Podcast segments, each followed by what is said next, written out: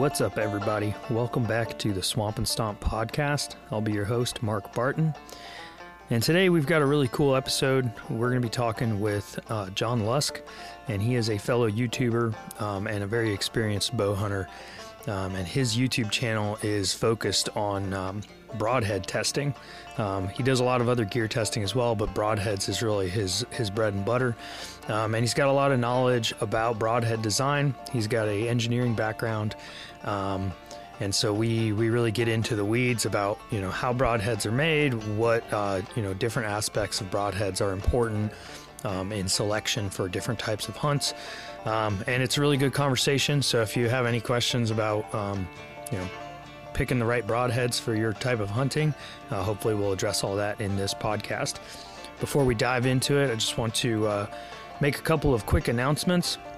So, uh, first of all, let me just mention our sponsors real quick um, Wood Hunting Saddles, uh, as well as JX3 Hybrid Saddles and um, Skull Hill Archery. Uh, these are three sponsors that have been sponsoring us for a real long time. They've become really good friends over the years. Um, you know, if you're looking into getting into saddle hunting at all, um, if you want a traditional style saddle, Wood Hunting Saddles is the best bet. Um, this is a local Florida company, family owned business.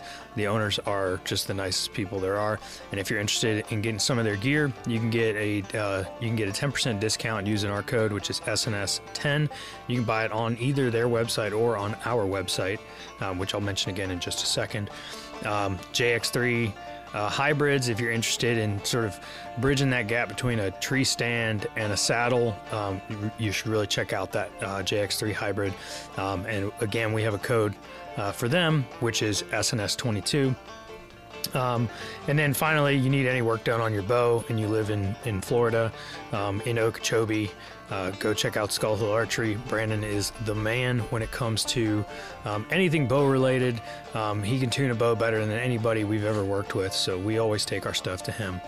Um, so, anyway, um, moving on. Uh, if you're interested in winning some free gear, uh, we are currently doing a giveaway um, for our Patreon members, uh, and we'll be announcing the winner at the uh, Florida Outdoor Expo, um, which I'll mention in a second because I'm going to talk about some of the upcoming events. And the way that you enter that giveaway is simply by becoming a Patreon member. If you become a Patreon member, there's a whole bunch of uh, little perks that you get. We, we put out content specifically for the Patreons. We organize a couple of events a year, um, go hunting with uh, our Patreon members. And it, you'll actually hear from our Patreons during this podcast because one of the things that we've started doing is that uh, most of, not all, but most of our podcasts, we live stream them uh, through YouTube on a private channel just for our Patreons. And the Patreons can actually ask questions and interact with us during the podcasts. If you're interested in uh, in doing that, go check out the Patreon. It's patreon.com slash swamp and stomp. Then, if you're interested in getting some of our gear, whether it's just straight up swamp and stomp merch or if you're interested in our high pine camo line, um, you can check it out on our website, which is swampandstompllc.com. And finally, I just want to mention some of the events that we've got coming up. We've got three on the docket. First up is the Florida Outdoor Expo, which I mentioned earlier. This is going to be on April 21st to the 23rd. If you've never been to this event, it's really cool. There's um, pretty much anything outdoorsy you can think of doing in Florida is represented there. We've got um, gun manufacturers, um, suppressors, archery companies, um, all kinds of accessories for hunting, fishing. There's boats there, airboats. I mean, there's even like compet- There's an archery tournament that uh, Skull Hill Archery puts on that we'll be shooting in as well. Um, all kinds of stuff happening there. So make sure you come by. Like I said, April 21st to the 23rd, and we will actually have a booth there together with Wood Hunting Saddles, and we'll be selling our high pine camo. Um, so come check it out. There's going to be like games and all kinds of stuff that you can do to win um, gear, and we're actually going to be giving away a wood hunting saddle while we are at that event as well. Um, the next on the list is the uh, second annual Saddle Hunter Saddle Hunter 3D Archery Tournament and Saddle Workshop. Um, this is going to be on June 17th. We haven't put all the details up online yet, but if you go to our Facebook group, it's just going to be Swamp and Stomp, the group on Facebook. Um, any events that we have coming up, we'll be putting them in the events section there so that you guys will have all the details. But this Saddle Hunter 3D archery tournament is exactly what it sounds like. It is a 3D archery tournament, but you shoot it from a saddle. Um, if you don't have a saddle, that's fine. We've got a bunch that you can you can borrow so you can shoot the tournament. Um, and then the workshop itself consists of like all basically all the companies in the saddle hunting world have donated saddles and platforms and all kinds of gear you guys can come and try out at the event. And most of that stuff we just we're going to be giving it away in raffles during that event. Finally, the last one is an event that we do together with Backcountry Hunters and Anglers, um, and this is our scouting workshop slash kickoff party for the deer season, and this is going to be uh, July 15th. We do this one um, in Jupiter at the uh, Riverbend Park, and uh, it's a really cool event. We get a whole bunch of people to come out. We pair them up with uh, some experienced hunters in Florida. We go out into um, into a preserve there um, and basically scout and look for, for deer sign and uh, show you guys how we read that deer sign, how we know if it's fresh, what to do with it once we find it, where we would set up cameras, where we would set up tree stands, any of that stuff. So if you if you have any questions about how to look for sign and how to set up um, in a Florida public land situation, this is the event for you. And then after that, we're going to meet up and roast up a whole hog and just hang out with other hunters and just uh, talk about you know whatever whatever we want to talk about. So hopefully we'll see you guys at some of these events. And um, without any further ado, let's get straight into this podcast. Why don't you why don't you go ahead and introduce yourself? Tell us a little bit about you know uh, what you do um, and sort of what got you interested in starting this YouTube channel.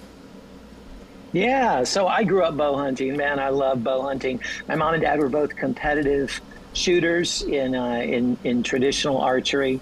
And so I grew up doing that, and I did it as a kid. We used to go hunting and hunting in the swamps in Louisiana. I lived in, in New Orleans, Louisiana, and we go chasing hogs out in the swamps there. And then um, I got really busy with school, still would hunt, you know, every chance I got. Then I went into the full time ministry and was over in Bangkok in Thailand. And there's no hunting over there because they believe in reincarnation. You might be killing your great great grandmother or something like that, reincarnated as a deer. So, like, I couldn't hunt for all those years. And then we came back to the States, and then I started making up for lost time. So, I've just been bow hunting more and more ever since then. And then I started filming my hunts. Actually, a buddy started filming one of our hog hunts.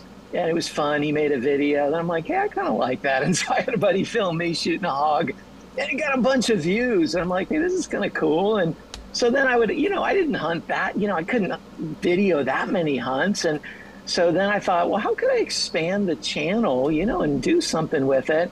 And I thought about gear testing and broadhead testing. And the way that started is I won a free broadhead, an archery talk, a Bishop Archery broadhead. They had a giveaway, and one broadhead cost like 120 bucks. Oh my God. So I'm like, ooh, I won. And and then I was talking to the guy about its design, and which I was interested in. I, I have a, a, degree in engineering, an undergraduate degree in engineering, then a graduate degree in theology.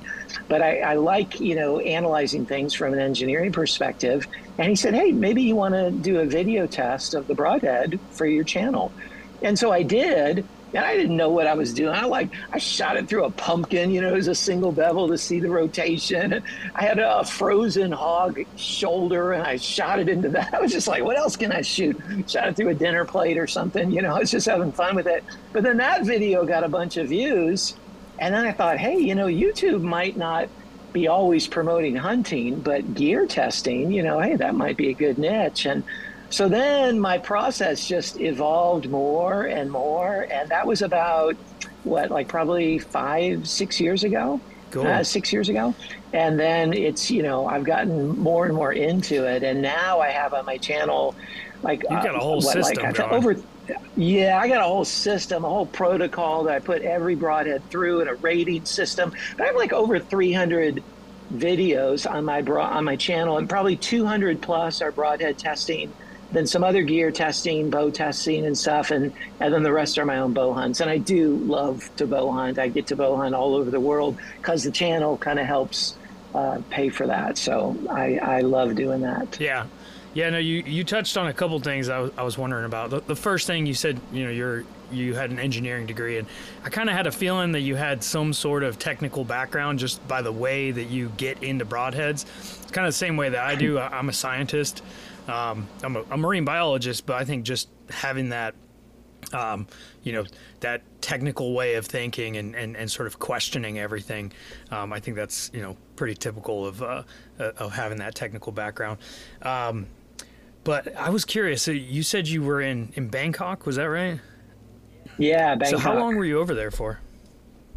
We were there for four years in Bangkok. Still speak Thai fluently. Wow. Really comes in handy at Thai restaurants. we get really good Thai food. I bet. But we uh, we loved it over there. I did do a lot of fishing.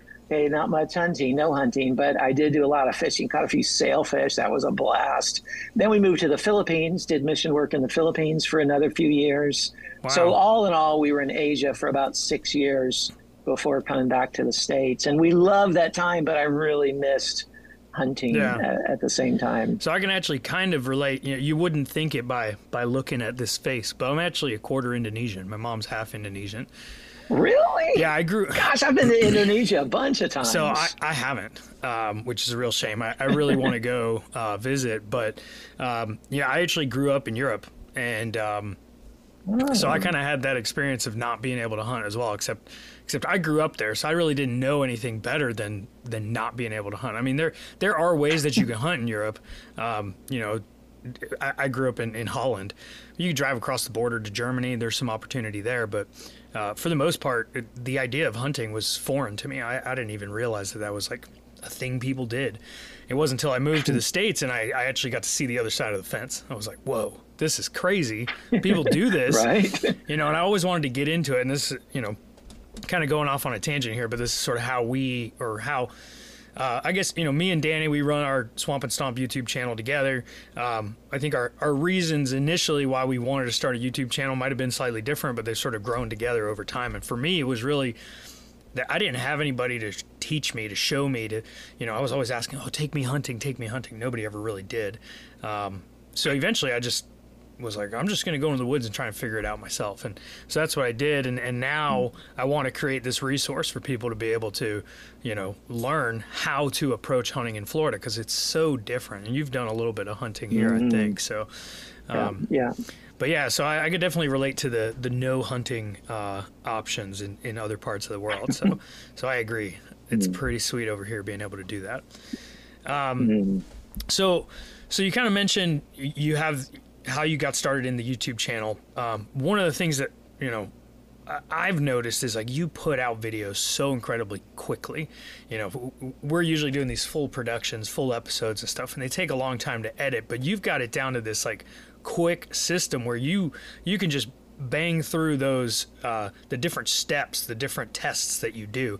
So I just kind of wanted uh, for the listeners that are not familiar with your channel, I kind of wanted to talk about some of those tests and what you're doing and why you chose those tests to test broadheads. Can you get into that a little bit? Yeah, that's that's a really good question. So, you know, when it comes to broadheads, I you know, I like everybody. I would wonder, does that work? Like, does, you know, is this a good one? Is it not a good one? At first, I didn't know. I would just go to Walmart, pick up little Allen specials. You know, cost six bucks for three heads or something. those And things are I remember shooting a, a deer with one, and it broke. The broadhead broke off, and the deer ran away. I'm like, oh man. And so, you know, you go, how do you know what's good? And do you trust the packaging? Do you trust the celebrity endorsement? You know, somebody's getting paid a bunch to say this is the best broadhead. Yeah. I, which I've known people who endorse broadheads, and I've known the guides that guide him, and they go, "Yeah, he actually hunts with a different broadhead than he endorses," and that's that's quite it's quite common. Wow.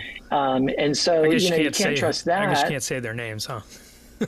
I'm not say their Don't do that. And you can't tr- you can't trust that. And and so then if you ask your buddies, well, whatever they shot their their last big buck with, that's the best broadhead on the market. Or whatever they they didn't harvest that animal with, they're like that That's broadhead the worst sucks," one, you know?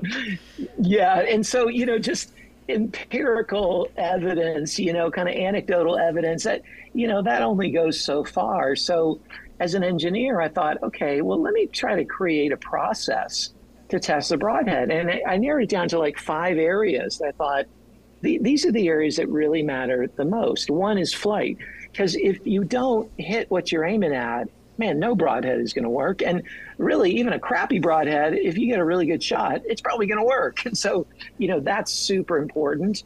And then uh, the durability, like how durable is it? Is it is it going to break? You know, is it going to bend? Like, that that happens a lot. So how durable? How well does it penetrate?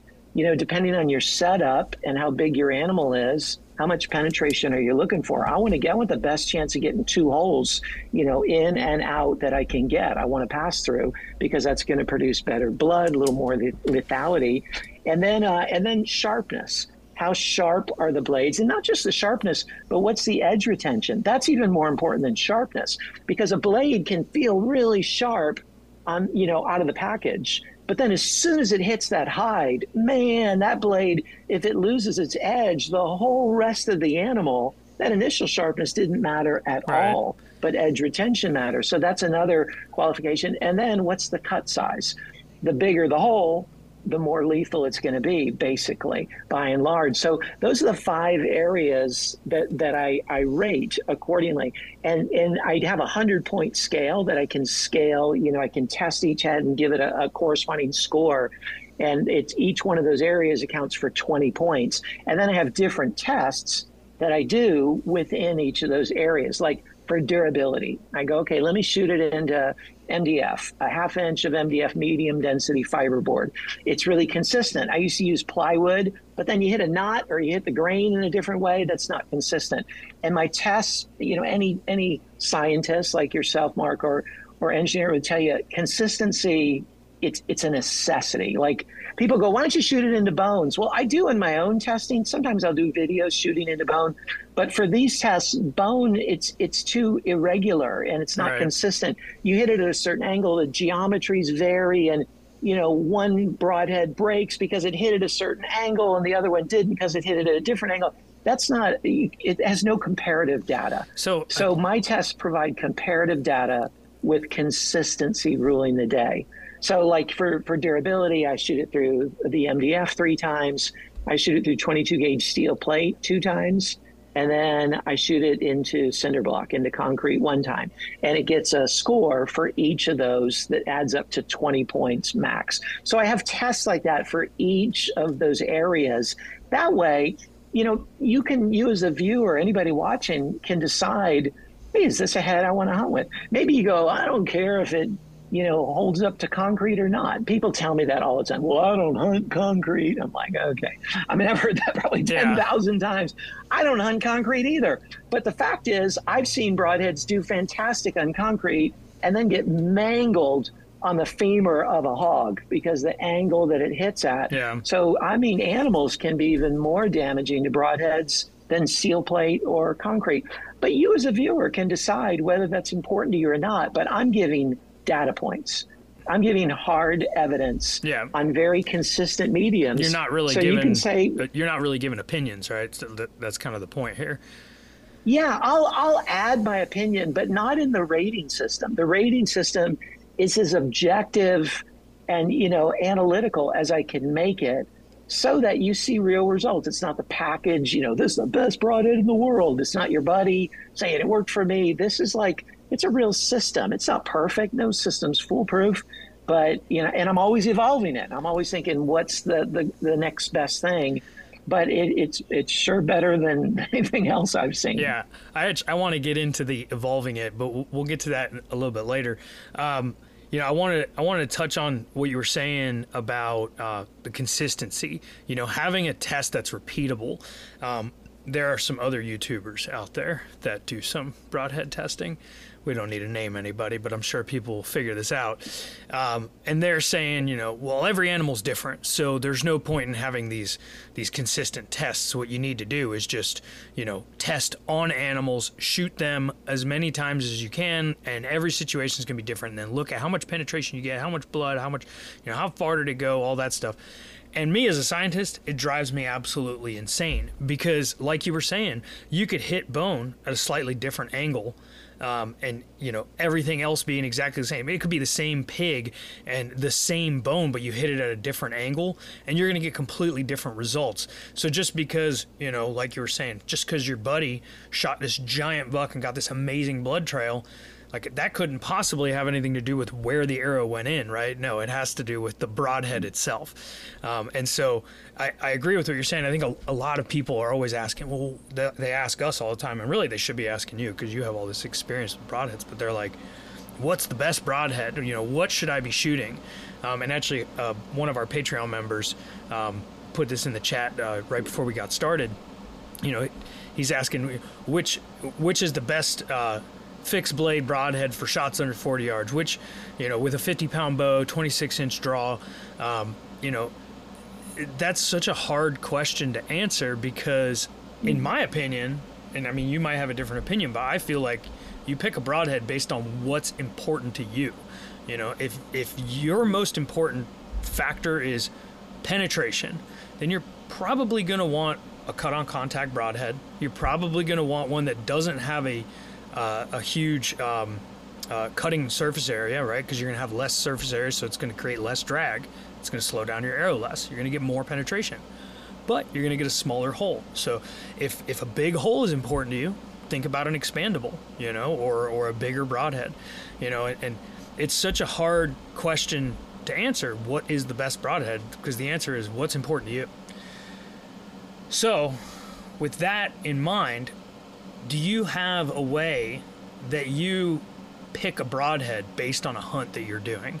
I, would imagine you mm. use a hmm. different broadhead depending on what you're going to be hunting. Is there like a process or a thought process that you go through when you pick a broadhead, or is it just kind of like, well, I like this one during this test, so I'm going to use that one? Yeah, that's a really good question, Mark. And let me go back to something you said. You know, you're talking about this other gentleman on the YouTube channel. I believe in testing broadheads on animals too. Okay, like I love to hunt. I shoot as many animals as I can in a year, and for me, that's anywhere 10 to 20 with the opportunities that I get.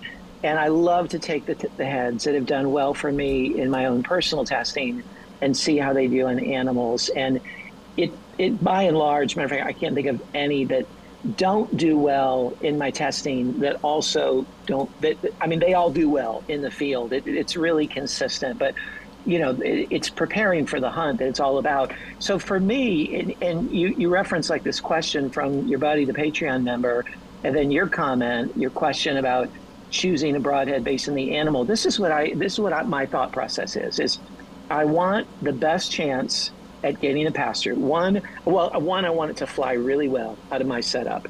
Two, I want the best chance at a pass through that I can possibly get because two holes are better than one. So I want that.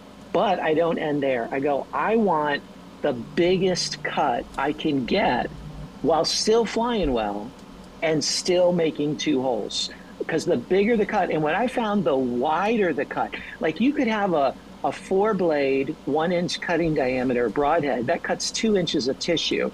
Or you can have a two blade, two inch broadhead. That's two inches of cut. Same two inches of cut, but that two inch wide cut is going to open up a much bigger hole than the smaller four blade one by one cut, even though they're both two inches. It's just because what happens is when a hole is wider, it, as the animal moves, it the muscle stretches, the hide stretches, and that hole becomes even larger. Whereas a small hole can get plugged up with with innards, you know, or, or hide or something like that, and it doesn't tend to stretch as much as it moves. So I want one that flies well. I want to pass through, or the best chance. You can't always guarantee that best chance pass through, but I want the biggest cut. I don't want to use a little bitty head that's going to zip right through an animal and bury eight inches in the ground. I go, I wasted a lot of momentum, a lot of kinetic energy. I could have used a bigger broadhead and had it just lay on the ground.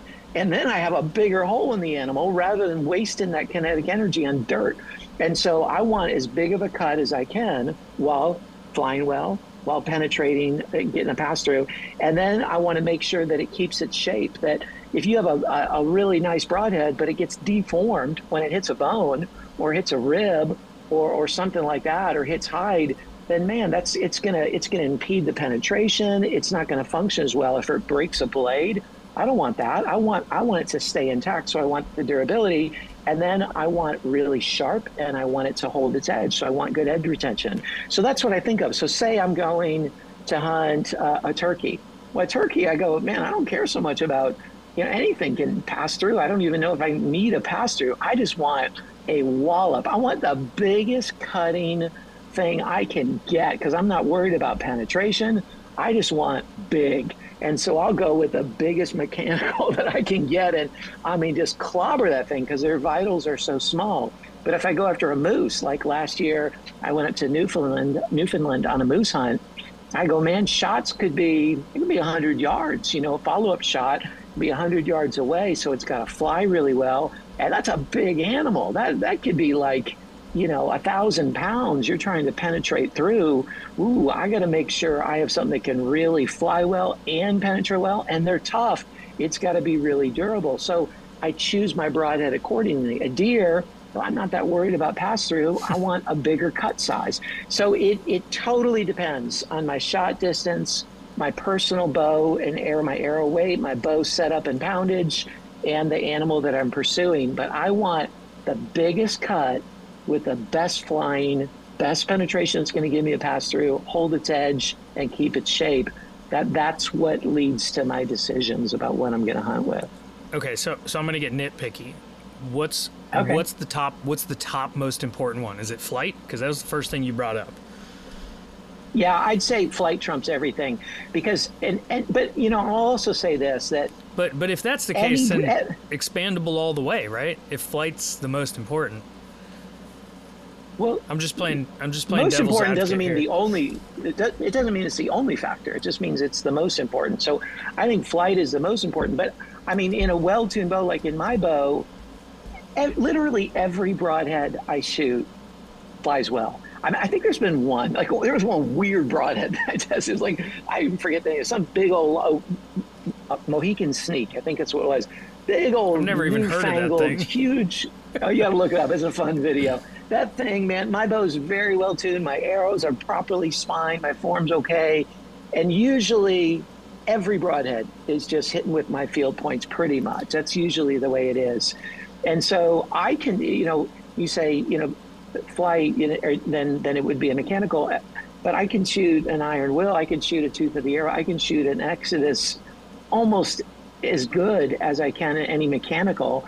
So with my setup, that doesn't necessarily preclude me from choosing a fixed blade. But I, flight is the most important, just because if you can't be confident you're going to hit what you aim at, you know, you might have to thread it through a little bit of, of woods, you know, like a, through these branches or over this, or I mean, you got to know. I you got to know it's going to go here if I aim here. Yeah. And so that's really important. Or if you're hunting out west, windy conditions, man, you get up there with these swirling currents and thermals and gusty winds.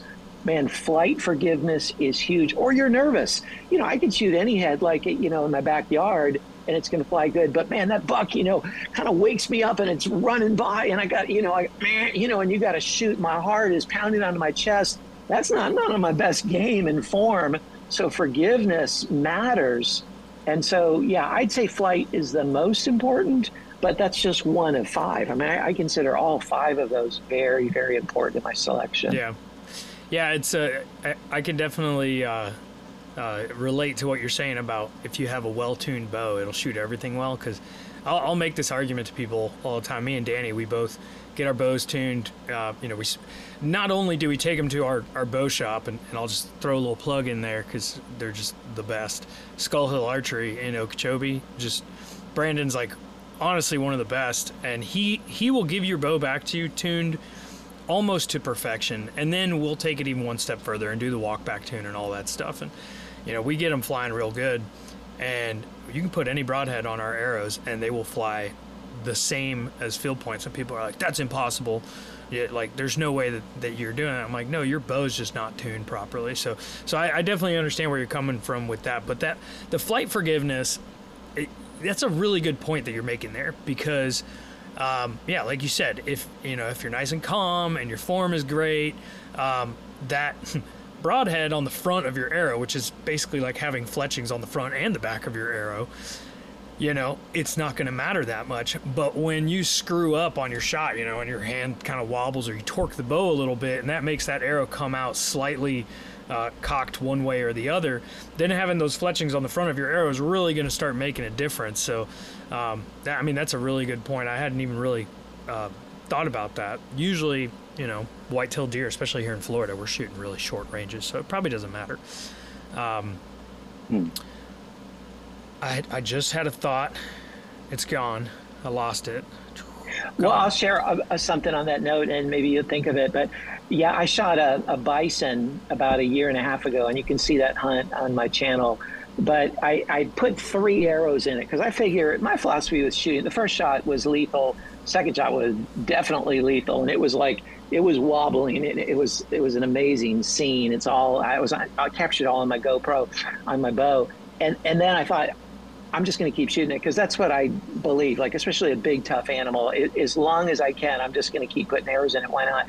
And so the third shot, though, I'm doing it pretty fast and I'm pretty excited having put two arrows through this 1,800 pound beast, you know, at, at, right in front of me. It was crazy. But that third arrow, I mean, I wish I didn't have it on the GoPro because it like kicks to the left. It was embarrassing. It's like, whoa, what happened to that one? I mean, it, it passed right through. It was like perfect shot the point of impact, but it wasn't a perfect flight of the arrow. And that just shows you you're in a weird position. You're kind of crouching. You're excited. That's where flight forgiveness really matters. And I think that does put a it puts a lot of stock in the in the expandable category because man if your bow isn't well tuned or you're not in your best form or you're a little bit nervous or it's really windy man that's where there's a big separation in the field under those conditions with expandables. Yeah. Um, no I, I, definitely agree. Um, you know i think when i started I, I definitely started with expandables. I, I, didn't know any better. My thought process was simple. It was the bigger you know the bigger the cutting surface area the bigger the hole the more blood the faster it's going to die. And that's really as far as I, I thought it through. And i think the first broadhead that i got was um, the uh, the nap spitfire one and oh, yeah. one and three quarter inch. And you know i yeah. i did shoot one deer with it. Um, and th- this is like just something that i do. I, I'm, I feel like you could probably relate to this I'll buy a broadhead. I'm like, this is the this is the broadhead. This is the one I want to use this year. I'm so excited about it. And then I'll shoot one deer with it, and then I'm like, all right, I'm ready to try something else now, uh, because I think so much about broadhead design. There's always something that's missing that I feel like they should have done better. Um, eh, but I will say for that broadhead those things are still razor sharp, and I bought those things like eight years ago and you know even just sitting in your uh, in your your broadhead box you you know just uh, humidity in the air will start to degrade that that edge a little bit mm. and still to this day they are razor sharp so I'll give them I'll give them kudos mm. for that um, but last year I I got started in the single bevel um, for the first time and actually this was before I really knew about your channel. I came across your channel uh, randomly. One of the videos you were testing a uh, Strickland Helix, although they just yeah. switched over to America's Best Bowstring or something like that. Yeah, yeah, they bought them. Yeah, um, you were doing the 125 grain, I think, but I I, I looked into it because I was like, oh, that's a pretty cool broadhead design, and it was like the only broadhead uh, fixed blade broadhead that actually looked like it was wor- like had a, a, thick enough blade that you could get in a hundred grain, and I was shooting hundred grain um, points at the time, and I didn't want to switch up my whole arrow setup and stuff. So I was like, well, you know what? Let me give these a shot. And I mean, I I still haven't decided if I love them or if I hate them. Um, and and I'll tell you why. I shot two bucks with them last year. The first one, um, was just a you know pretty small buck. It wasn't anything special, but um, I just needed to fill the freezer, and I was like, all right, I'm taking this shot. He was quartered away so hard that the shot went in like when I shot, he like stepped even further as I shot, and basically the arrow went in right in front of the ham and came out on the opposite side of the sternum. Hmm. So it literally passed through like the entire body. Wow. So I was I was pretty impressed by that. I was like, wow. In fact, it would have blown through except that the fletchings, you know, like where the ribs sort of meet the sternum, and there's kind of like that Yeah. angle. It's like a wedge. They went right through there, and the fletchings just like wedged themselves in, and that and that was it. Like hmm. it wouldn't go any further, which was actually kind of a problem because it plugged the hole.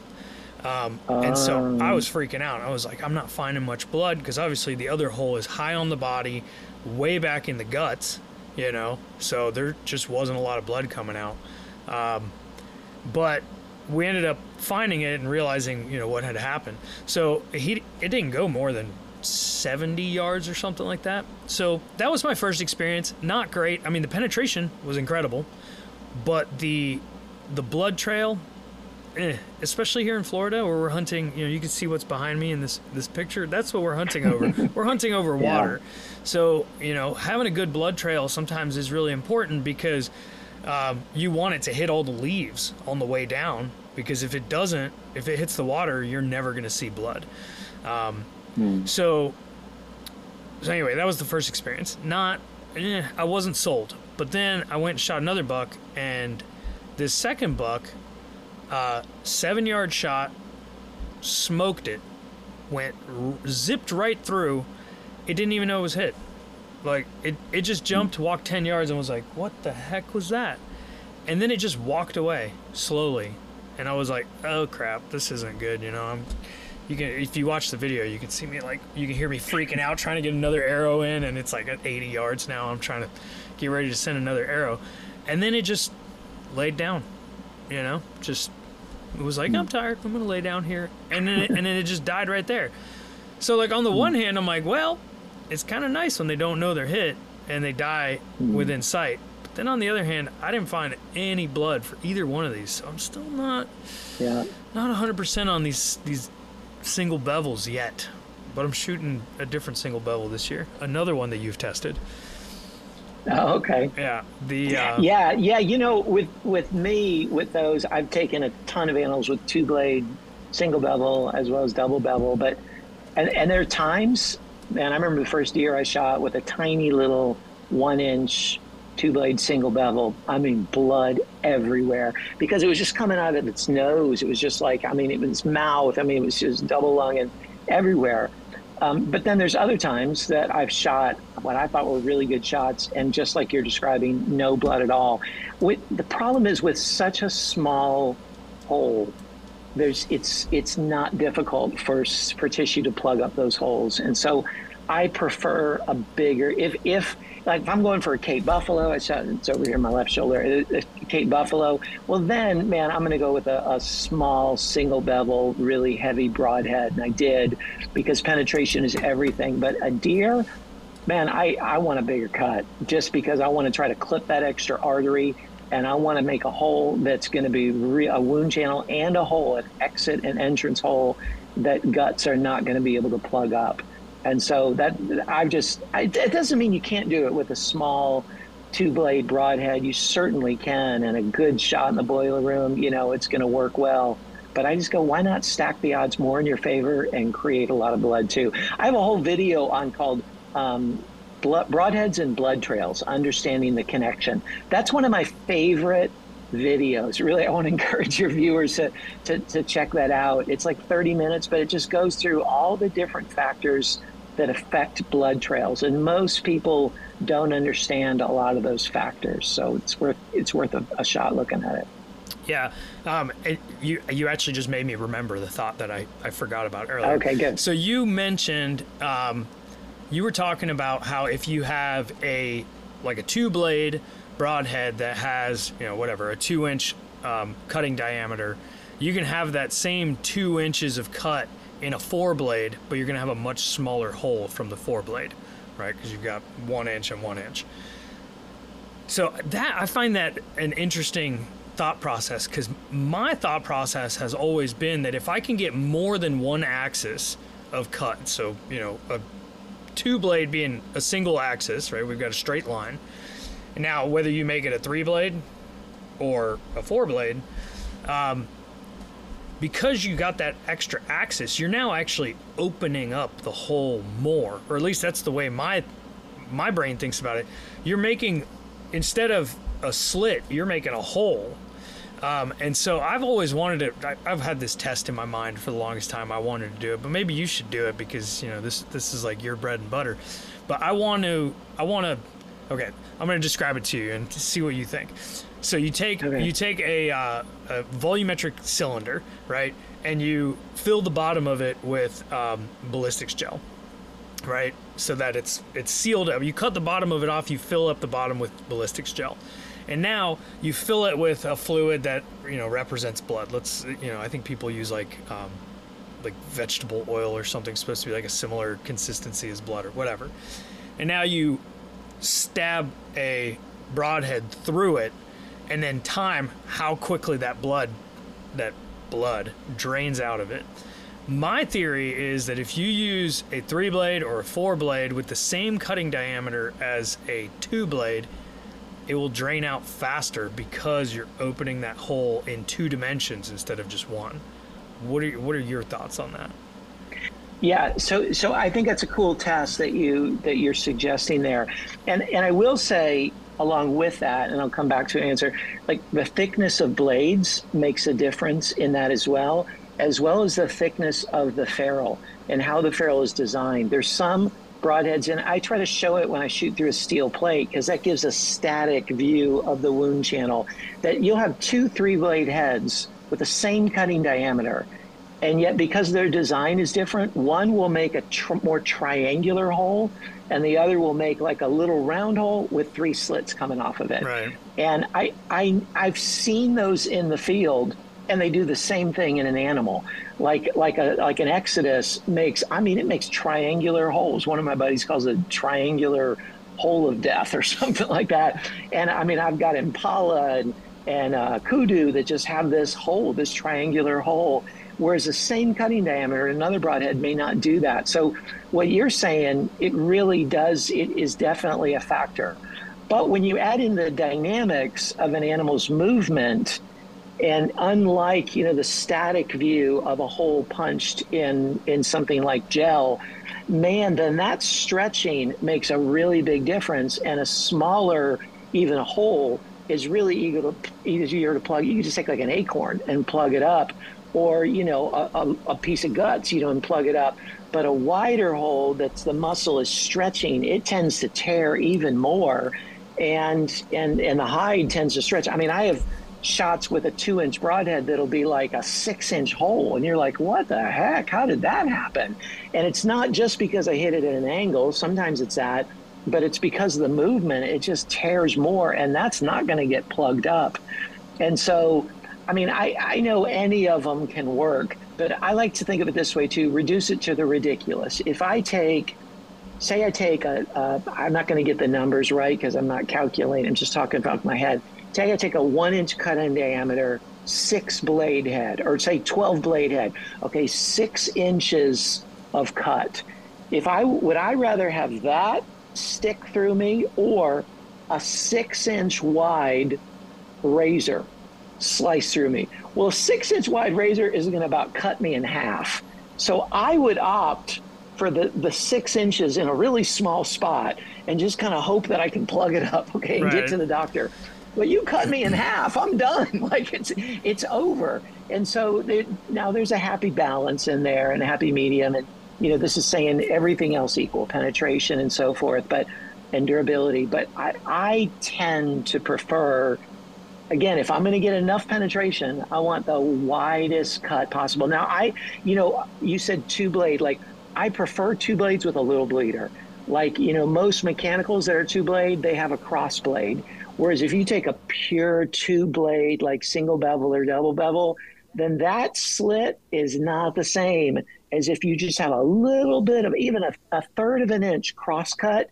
It just opens it up. It's more like a football hole, like an oval than it is just a slit. And that, that really does make a difference. Like that Helix, you know, I just tested the FJ4, Yep, I saw which that. is the same one. Yeah, but with, With with, bleeder. bleeders. I like having a little bit of a bleeder. Which brings me into another question because I saw that and I don't know this it just might be me but this might your engineering mind might have a, a different outlook on this.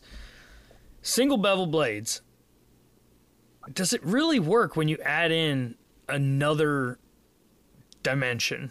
You know, like I feel like a single bevel, it, it's it really works when it's two blades because it goes in, it cracks the bone by having that rotation. And once it cracks that bone, that those two blades slip right through there relatively easily.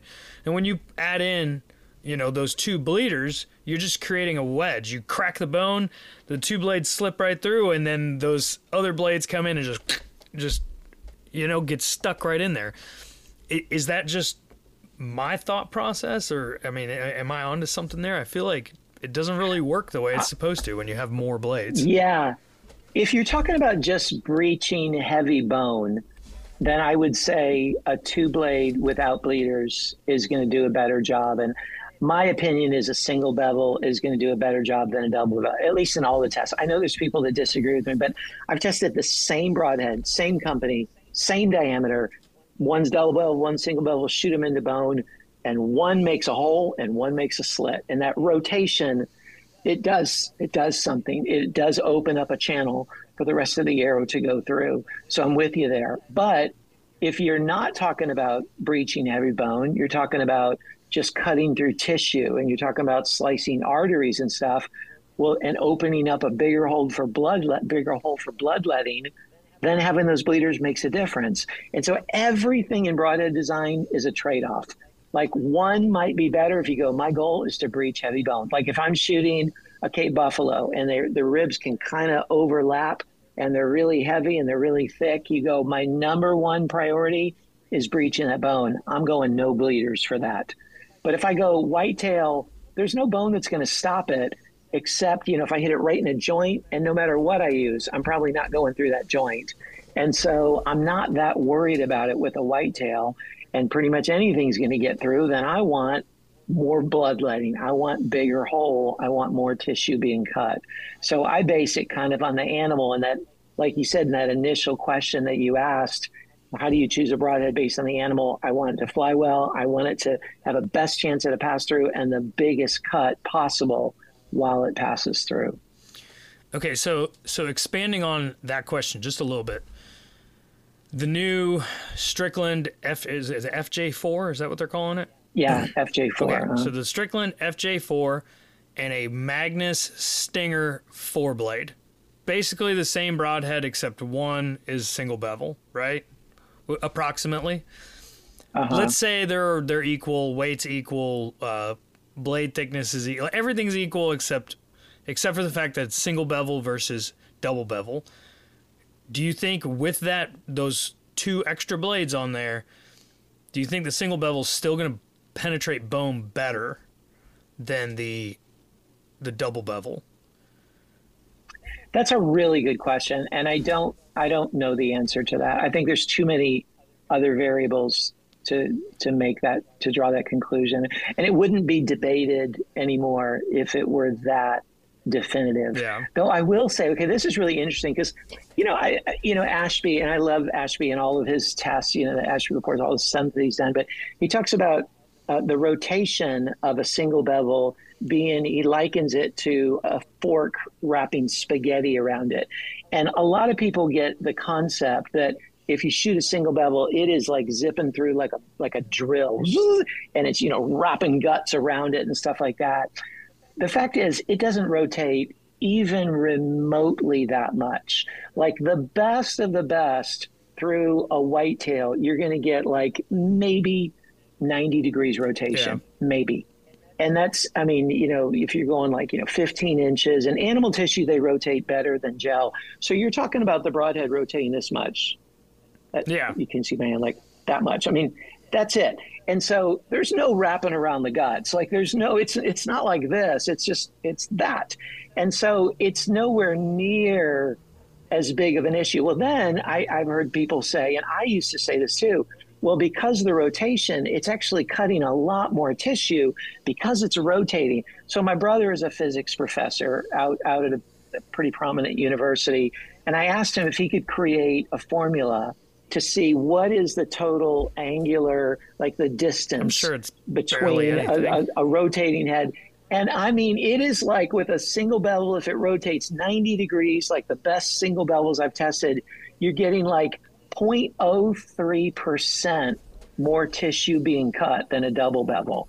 And so you're like, like when I saw that, I'm like, is that true? Like it was, it, it was shocking. And so a lot of the hype of single bevels is way inaccurate, way overhyped.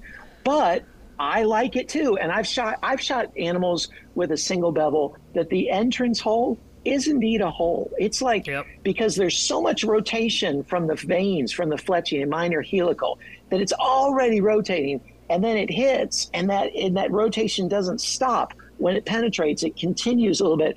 Man, it rips the hide, and that hole is like that, and that's going to have better blood, yep. at, at, you know, than one that's just a slit. So, you know, I think there are advantages, but I think it's not as like night day as people like to think. Yeah, yeah, I, I definitely agree with that. I, you know, I, I think that the single bevel makes a lot of sense, just because it's it's to help you get through bone if you accidentally don't put the shot where you meant to put it and you impact some bone. It's not to hurt to have that single bevel, to have that rotation that's going to crack some bone and allow the arrow to slip through. So that's why I like the single bevel, but uh, I definitely don't buy, you know, like what you're saying that because it has a corkscrew, it's it's got higher surface area, all that stuff. That that's just that's just marketing, as far as I'm concerned. But my is this is completely opinion based. The question that I asked you: Would the FJ4 penetrate bone better than the Magnus Stinger? I think, and this is just purely off of like the my thought on how physics works. I think yes. I think it's still going to help because if you think about it, you you basically have a two blade broadhead so it's like this. And then those bleeder blades are not till further back on that blade. Yeah, they're set So back. basically that the the main blade is going to impact bone. It's going to start that rotation and it's going to split the bone. And by the time those smaller blades actually hit that bone, that bone's already split. And they're, you know, those blades are pretty small. So I think it's going to be a lot easier for them to slip through there after the bigger blade has already done the work of splitting the bone. That's just my opinion. Uh-huh. I don't have any data to back that up. You might actually have data to back that up because you've, you know, you've tested the F, FJ4 and you've tested a bunch of other. Um, prob- you've probably no, done the I would tend Stinger. to agree with you. But I think you know. Let me pull one out. I think what you know would make it even better, in my opinion, and it's not just an opinion, but it is kind of an opinion. Um, so here's a new one. Okay, it's FJ4 is if they took this and like did away with the tip and just went kept this angle straight up to the end. And then the broadhead would have the same cutting diameter and be three quarters of an inch shorter way less surface area. That would accomplish a, a few things. One there's less surface area so it's going to be even more forgiving in flight. Two there's less uh, friction as it penetrates and so, the same way there's friction from the air that can veer it off course, the more surface area, the, the more it dampens, it hinders penetration. But then, three, with the rotation splitting bone, my, okay, and the reason I say, and I, well, let me say that with the rotation splitting bone, because it's so narrow that it rotates but there's not as much torque generated because it's so narrow. So you're utilizing all that rotation, but you're not getting much torque for it. Yeah. Whereas if it, it just ended right there, like right here, if these blades just went to a tip, then it flares out so fast. Man, when it rotates, it's generating a lot of torque and it's going to split that bone even more effectively. So Bishop made a head just like this without the bleeders. They called it their sign or their what they call it dicing drill. Their dicing drill it was the first the broadhead I won and tested. And then they realized, wait a minute, if we just cut this tip off, it'll be better. And they did, and it like it made it all the better at breaching bone, at penetrating, at flying, at everything. So, so but it looks cooler like that. So, that. well, yeah, it looks cooler, but I don't think that's really the point of it because I. And, and you bring up a really important point with the single bevel thing. I think the steeper the angle of a broadhead, the more torque it's going to generate on impact, like you were saying. But when you have that pointier uh, that that less steep angle, um, you're going to have what Ashby refers to as uh, what does he call it? It's uh, oh, don't get me started on that. Um, crap. Mechanical yes, advantage. mechanical advantage. So I, it's going to improve the ability for it to cut initially through that skin, probably the hide. You know, the hide's going to be a little bit harder to cut through. So it'll, I think it will. This, I, I, I see your face. Your face is like, no, I don't agree with this. I'm with trying this. to keep it in. I don't sorry, agree with this. I gotta be respectful. No, no, no, it's fine. I mean, that's the point of this. Like, we're having a discussion, you know. But I think that, uh, I think the mechanical advantage is a real thing. I think it helps to cut, but I don't think that it's going to help with that rotation. So again, like, I think that mechanical advantage is probably more important on a double bevel broadhead because then you're not really worried about rotation. But if you have that single bevel, then really the advantage of having a single bevel, in my opinion, is having that rotation and that ability to to torque and break bone apart so that you can slip that broadhead right through there.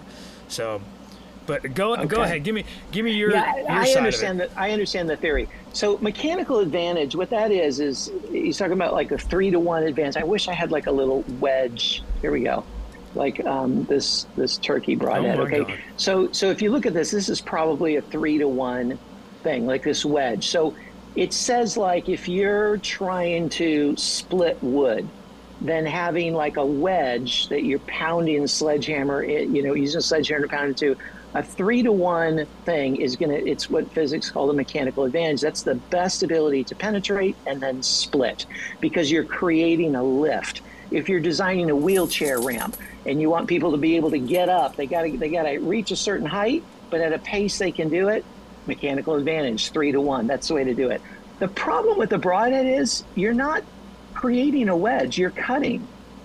And so it has no bearing on cutting. This is not lifting tissue at a three to one ratio. This is cutting through that tissue. And so the only way mechanical advantage has any bearing in a broadhead design is the thickness of the blade and the bevel. That if you want to get specific, because you're separating the tissue, you're causing a separation. And if you do that at a three to one angle as it penetrates, well, then you go, okay, that's going to be your maximum cut. But you're you're only cutting. You're not pressing. You're not creating a separation with this three to one. You're cutting through it. So personally, I and a lot of I- other people like me think it's misapplying the principle. I see your point. I definitely do. Um, and and Todd, I see your question. I'm gonna I'm gonna ask it in just a second. Um, for those of you wondering what I'm talking about, our Patreons are uh, in a live feed right now. They can ask questions. We've got one coming in right now. But I, I wanna I wanna uh, just talk about this for a second longer. Um, so I, I get your point. I'll counter that point because if you have a pointy a pointier tip this is such a terrible description of a tip but uh, you have uh, a better mechanical advantage um, if you put pressure behind that you have a smaller surface area the surface area is increasing at a slower rate as that tip is going through and so it's going to require less pressure or less energy to push that tip through initially so i yes, I, agree with that. I think that you're gonna. I still think that it's gonna help to cut, but it's not necessarily gonna make your broadhead perform better because, again, like I was saying, I think with a single bevel, the real like feature that makes it awesome is that rotational aspect. Okay, so here's the thing. At slow speed, you're 100% right. That that if you push, if you take a, a three to one, you know, the length is three, the, the diameter is one, you know, like a pointy, long, pointy broadhead, you push it into something. You go, how much pounds of force does it take to push this broadhead into something? It's way less than a shorter, flared out broadhead. But there's a difference between what happens at that speed and what happens at 300 feet per second. Totally different dynamics at work. It's like the difference between jumping into a swimming pool from the bank, like from the edge, or you get up 300 feet and jump into it. Water's water, but man, hitting that, that water tension at that speed that that can kill you, right? It's like concrete. And so it's a totally different force at higher speeds.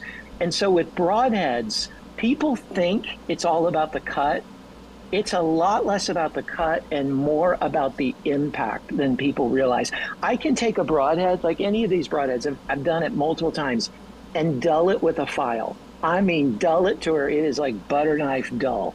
And then I do my penetration tests, and they're almost identical to a razor sharp one. Really? Like, I mean, a slight difference, maybe half an inch of penetration difference in cardboard or in gel or MDF or something like that. It's a lot more about the momentum. It's why, you know, you look at bullets that you go, how does this round bullet go into something? Because it's hitting really hard, it's going really fast. Yeah. And so, you know, they don't make razor sharp bullets you know, they they, they could. They I mean, I know Nosler. You know, they'll make you know they'll make you know pointy ones, but but that's more for flight than it is for penetration. And so, I, I'm not discounting that. But what happens at high speed is you're you're at low speed you're just pushing it through. At high speed, ooh, now friction is a huge issue. So at least in the mediums that I test in, which are not bloody, liquidy mediums, I, I admit that, of course like gel, MDF, cardboard, even, the longer they are, the less they're going to penetrate. Period. Yep. You look at any of any of my tests. You go. You take out your the long three right. to one ratio. I'll take a little short study with the same the same cutting diameter, night and day penetration, because that that that extra surface area. It's like three times the surface yep. area cutting the same amount of tissue and it really slows it down. It does the same thing in flight, that the longer it is, the more air is hitting it and the more chance there is it's right. going to veer off course. So now with trad archery, which is how this got started, at those slower speeds with a really heavy, really slow arrow, then they're still getting the advantage with a three to one ratio. Right. Compound speeds, crossbow speeds, it's you're you're creating more problem than you're you're solving with it. So that's a perfect segue into Todd's question here. So this is one of our Patreons, and he he just asked the question. How does the selection of your broadhead change if you're using a crossbow versus a compound bow, or does it not matter? Oh, that's a really good question. You know, the thing about crossbows is what's cool about them is you're you're generating so much speed, right? But in generating so much speed, you're not, and, and with a bolt, you're not able to really play around with the spine. You're not able to tune as well. So it's kind of like you get what you get. And so with a with an arrow, you can play with those dynamics a lot more, and you can fine tune it more. So, in some ways, a vertical bow can be more accurate than a compound bow, believe it or not. But across, all that being said, at the speed that you're generating with a compound bow, air friction and planing is huge in the game, especially because you're not FOC doesn't enter into it as much. You know, the arrow length doesn't enter into as much. So you want the most streamlined, like less surface area. The less surface area, the better for a compound bow. And since you're generating so much speed, if it were me, I'm using a really good, high quality mechanical broadhead for most anything, like the toughest mechanical broadhead I could get, because I'm, I'm generating enough momentum to drive it deeply into just about anything. And I want, uh, and I, so I can use a, a really big cut and I want it to fly extremely well because of that high speed. So I would use like a really low surface area, like a like a tooth of the arrow or something like that, a really tight, concentric, you know, small fixed blade or a really streamlined mechanical. And not all mechanicals are the same. Like you can look at a mechanical, I don't have any sitting around here. You can look at some mechanicals that they have as much exposed blade as some fixed blades because they're just, you know, they, they just have a lot of exposed blades. Then there's other mechanicals that have almost no exposed blades. Those are going to be more forgiving. The less surface area, the more forgiving. So for a compound, I would go for very low surface area so it's going to fly better and probably use a really good quality mechanical because you're going to get a big hole. That's a great answer. Hopefully that answers his question. Um, and all of this talk about this mechanical advantage has me thinking about a video that I recently saw, which actually got me really excited, and I'm pretty sold on this broadhead. The broadhead that scored the highest of all broadheads that you've ever tested, um, Yeah. the trifecta. Man, that is such a cool broadhead. I, I- like I watched that video and I was like, "Yep, sold. I'm buying one of those." Here's the problem: they still only have them in 100 grain. And for the first time ever, I just bought a brand new bow uh, like a couple weeks ago, and I was like, I'm going 125 grain because I wanted to experiment more with uh, single bevel broadheads, and there just isn't a whole lot of options in the 100 grain range. So I was like, I'm going 125. So this year I'm shooting the um, uh, what is it? The Cleaver. Uh, who makes that thing? Oh yeah, I like the cleaver. Yeah. yeah, by Crimson Talon. Yeah, the Crimson Talon. So I, I got a couple of those. I'm gonna be shooting those this season. Um, but I'm really interested in that that trifecta blade. And the first thing I thought of when I looked at it, I went, God, that is the ugliest broadhead I've ever seen. And and the reason I thought that is because the it doesn't have that pointy that three to one ratio, um, and so it doesn't have that mechanical advantage. And then when I watched the video and I saw how well it performed, I was like, I started thinking to myself, I was like, well, maybe maybe his test is missing something here because mechanical advantage has to matter. But now we've kind of gotten into it, and so, I mean, it actually kind of makes sense to me now that, like what you were saying, that mechanical advantage is being applied incorrectly to this concept, um, and that that maybe having less mechanical advantage is actually better. It's going to have less surface area and more penetration. So, yeah, there wasn't really a question in there, just like a thought process that I went through. Yeah. Yeah, I, I found at compound speeds, the less surface area, everything else equal, the less surface area, the better the flight and the better the penetration. The two are very related. Now, I will say that in, and I, I cannot think of a, a way to create a, a, a medium for penetration that imitates tissue in the sense that it's lubricated. Gel is is it's good, but it's terrible. Like it's sticky. It's gummy, Everything's yeah. sticky. This arrow shaft sticks to it. And you know, cardboard. I use cardboard layers. That's good, but it's it's static too. Tissue tends to pull away from the broadhead. So I can only comment on what I can recreate, and I can't I can't simulate that entirely. But in every medium I've tested, it is proven that way. Man, that MD3 or not the MD3, that MD3 is really good too. Which is funny. It's it means mechanically disadvantaged three blade. That's why they called it that. It's kind of like a pun on MD because it's real short and stubby, and they know they're engineers. They know this is going to penetrate better. It's funny, but but anyway, that's made by a different company. But the trifecta, that hundred grain is amazing. They're making a 125 where it's the same broadhead, but it's it's solid. And so that's going to be coming out sometime this summer. And then I already have the 150 grain. This thing, I mean, it makes me tingle. This this thing is a, a one and a half inch cut, solid blade, and it's the same design. Only you go, oh my gosh! I went out hog hunting. I didn't, didn't even see hog last night in some public land near me, and I had one of those loaded, and I was just so ready to shoot it. But I will say this about the 100 grain for me, like at, at most hunting distances, I'm interchangeable 100, 125, 150. I had all three in my quiver last night. I had 100 grains, I had 125 grains, I had 150 grains. And out to 50 yards in, in a hunting situation, I'll use all three completely interchangeably. What, what so kind of it's, it's less of a difference than, than I, I think most people realize. What kind of speeds are you getting out of your bow, though? Like with a hundred grain, what are you getting? like 270, oh, really? eight, That's- around there. Okay. like once I get past 40 yards, I'll notice, you know, I'll, uh, Yeah. I'll, I'll see the trajectory is a little different. Though it's out to 40, it's within my margin of error. And so then beyond 40, a little bit. Now 60, I notice a difference. Yeah. But you know, e- even even if I push to 50, okay, you're talking, you know, a little bit of a difference there.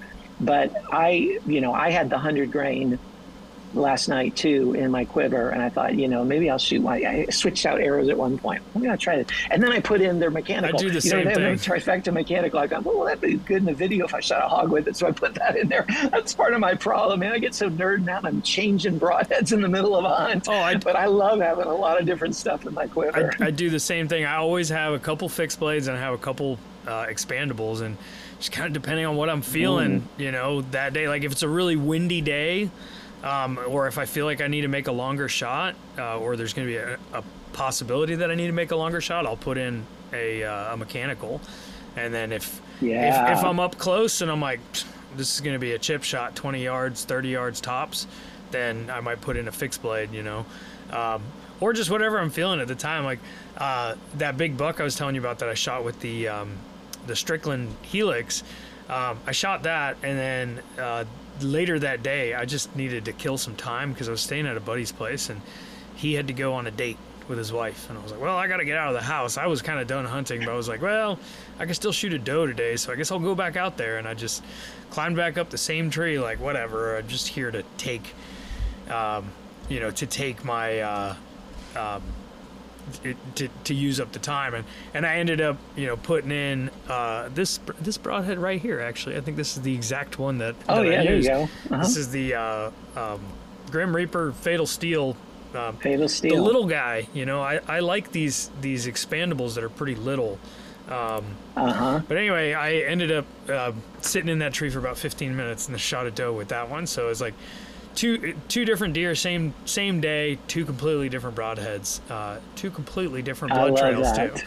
So and and that goes back to I- what we were yeah. talking about. Like if your bow's tuned right, you can shoot a bunch of different broadheads, and they should all fly about the same.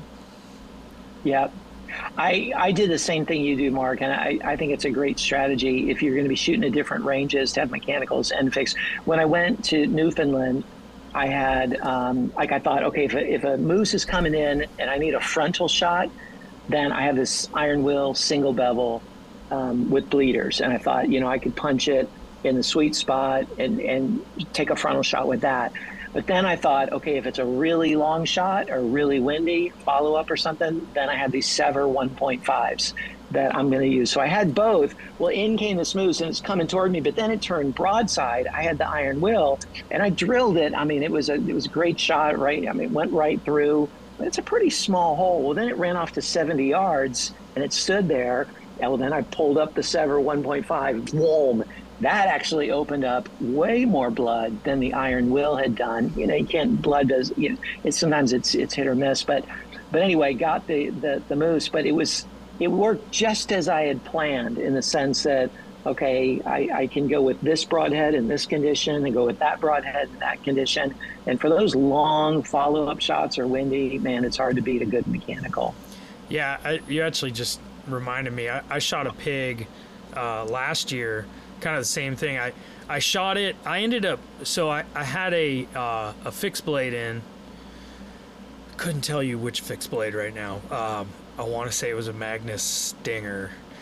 I shot it, drilled it right in the spine, and it drops. And of course, like they always do, instead of just flopping around right there in the open, it crawled into the thickest stuff you could ever imagine. And I couldn't, you know, couldn't see anything, but I knew it was right there. And at first, I pulled out a um, an expandable because I was like, I want to open up a hole because it was it was weird. It, it like was laying on the wound. So the blood was kind of pooling up on the inside, and it just it was it was taking Oh. longer to die than I would like, you know. And it, I just always feel awful in those situations, because because it did hit the spine, but it kind of like, it, I mean, I didn't know it at the time, but it it kind of hit it glanced the spine, and it still got the top of the lung. Um, so I mean, it eventually would have died, but you know, you want to put another arrow in it as fast as you can and, and, and finish it as quick as you can. So so I pull out the mechanical and I'm like, let's put a giant hole in this thing, but then it crawls into this thick stuff, and I was like, oh no, the mechanical's probably gonna, you know, hit a twig or something and deflect. Oh, so yeah. I put it back in my quiver and I grabbed another uh, fixed blade and slipped it through there. And I mean, I don't know if I actually hit any twigs on the way in, but I, it's possible I did. But I feel like having the option in that moment was great because I was able to, you know, just kind of cut through everything and get get another arrow in there and got the job done. go. So um, Good job. I'm uh, just looking over my notes here to see if there's like any other questions that I wanted to touch on. Um, I don't know if there's any Nope. other stuff that you had. you know, there's, there's always like these questions in here, they're like fixed blade or mechan or or expandable. You know, like I think we kind of covered that because it's like whatever's most important yeah, it's just, time. Everything's a trade off. Yeah. I mean, that, that's what it, I keep saying that, but everything's a trade off. It's funny with my scoring, you know, on my, on my channel, a lot of them get scores in the 80s and people go, and they're all scores in the 80s. You know, you need more separation. But I, I can't. I mean, I have to stay true to the, it's, there's a reason it is what it is, but they get to 80 in different ways. And like one can get to 80 because it flies so well as a mechanical that fixed blade can get to 80 because it penetrated so well. Yeah. And so that's where you got to figure out what are you looking for? What what what are you needing for your hunt? And I just want to encourage your viewers just check it out, Lusk Archery Adventures, and go through a bunch of different broadhead test videos, and you'll learn a lot while you're doing it, and it will help you make an informed decision before you buy a broadhead. Yeah, and and I think you know another thing that we're always telling people, and I've had conversations with um, with the bow shop owner I, I mentioned earlier. Um, you know, people ask a lot about different arrow setups as well. You know, not just broadheads. Um, the biggest thing that I'm always telling people is you need to pick something that you are confident with. Because if you're not confident that the arrow that you're shooting and the broadhead that you have on that arrow are going to do what you need it to do, they won't. They just you know you're you're not gonna you're probably not gonna perform as well as you would like. So um, you know and that comes back to that whole ashby concept of like put as much weight as possible within reason you know and your reason might be different than my reason you know you might be okay with it you know having an arc like this and i want it pretty flat you know so i'm gonna want a lighter arrow setup um, to achieve that whatever makes you confident whatever broadhead design makes you confident, that's the right arrow to shoot. That's my opinion on that.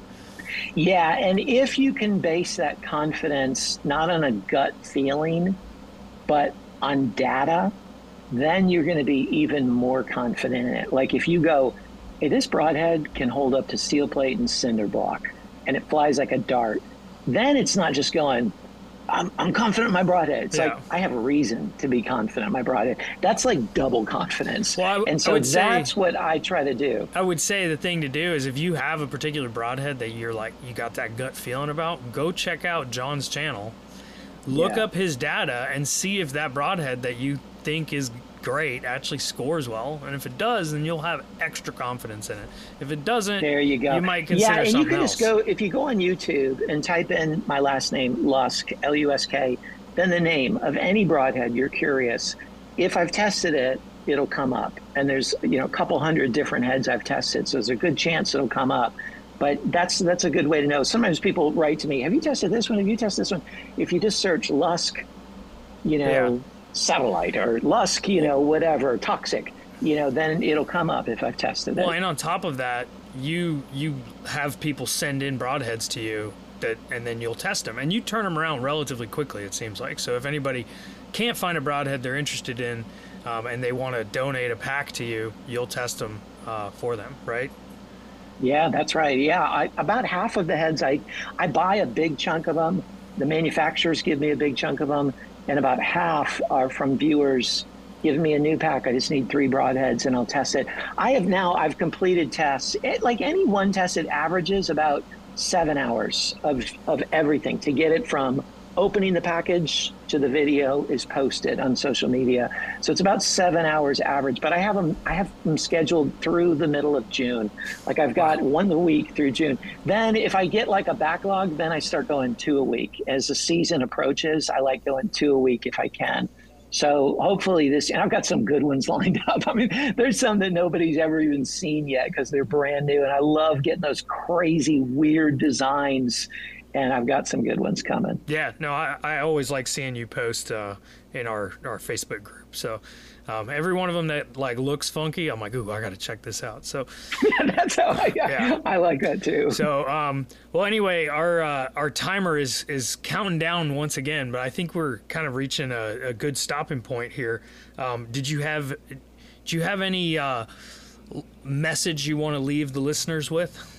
Any last words? Well. I, I, I appreciate everybody's passion in archery. And if you're listening to this or you're one of the Patreon supporters, man, I, I really appreciate your passion for archery. And I just want to encourage you, put the research in. And my channel can help you to do that so you can make informed decisions. We owe it to our to the animals we're hunting and just your own blood, sweat, and tears and money that you're putting into your hunt, that chance of a lifetime, that shot of a lifetime. The rubber meets the road with the broadhead. And so, man, it's worth spending a little time doing some research to make informed choices about your broadheads. And my channel also in the description of every video, I got a bunch of discount codes for broadheads that I really like that can save you money as well. And so I just hope it can be a good resource to you. So check it out. Follow me on Facebook, Instagram, or on YouTube. All right. I think we're about to get kicked off here. Thanks, John. I really appreciate you coming on and uh, looking forward to your future videos, man. Thanks, Mark. All right. Talk to you later. Wow. It literally kicked us off as soon as I said, talk to you later. That couldn't have been more perfect.